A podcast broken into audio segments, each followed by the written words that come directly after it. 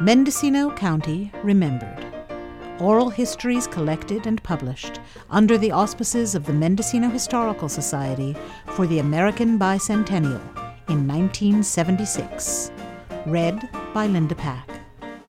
Today, from Greenwood, the recollections of Aldine Gorman, born 1894. My days in Greenwood. Oh, I remember many things, but one thing I remember very vividly. Saturday nights, the men would come in from the woods and be paid. There were always dances Saturday night. I can still remember the music. Of course, I had to go to bed, but I could hear the beat of that music on into the night. There was a lot of hilarity, but also the music was always a piano and what they called a fiddle, and accordion music. That went on Saturday night after Saturday night. Those dances, I just love the memory of that music.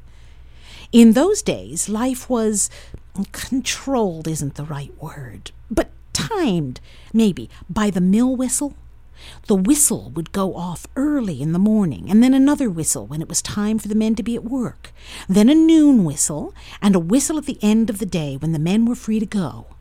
Then, in the late afternoon, we would always hear the engine whistle, the engine that brought a big load of flat cars loaded with logs coming from down the coast into where the logs were shoved into the mill pond. One of the memories I have of the early days in Greenwood was a river drive. All the mills in those days brought their logs down by means of rivers. The logs would be piled from the back, the woods, where the cutting was done. They would be brought down to rivers, in this case Big River, in that case Greenwood Creek. They would be piled in tiers, I've seen one picture that shows a pile of these logs 40 feet high, piled in even, careful tiers.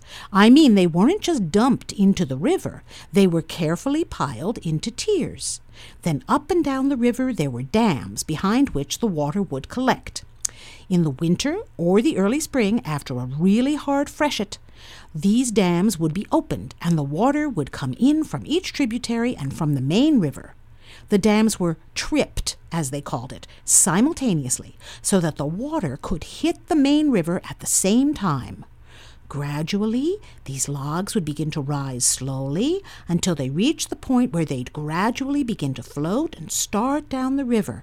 By the time they'd get clear down, they would sometimes be going as fast as 15 miles an hour.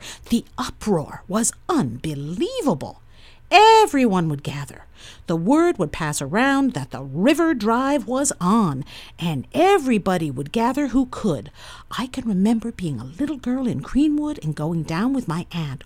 All the townspeople along the banks of Greenwood Creek, we could hear this ferocious roar, tumultuous roar, coming down the river.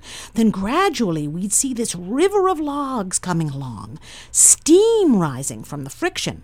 It happened to be a very rainy day, and in spite of the rain, that steam would just be rising like a cloud of fog above these logs. Once in a while, a log would jam, and then the men with long poles and spikes in their boots, rivermen, they'd go down to loosen the log that was causing the trouble. If they couldn't, it might be necessary to close the gates of the dams again until another freshet lifted the amount of water until they could start again. Sometimes there would be three or four drives before they could get all the logs down. Sometimes, in the early days, I've heard about times that the logs just came out with such speed and such numbers that they would break the lower dam and go right out to sea. they tell about one time down at Albion, the logs were carried out to sea, and the current brought them right up and then into Little River, where they were milled. So Albion's loss was Little River's gain. That was one of the exciting memories I have of those early lumbering days.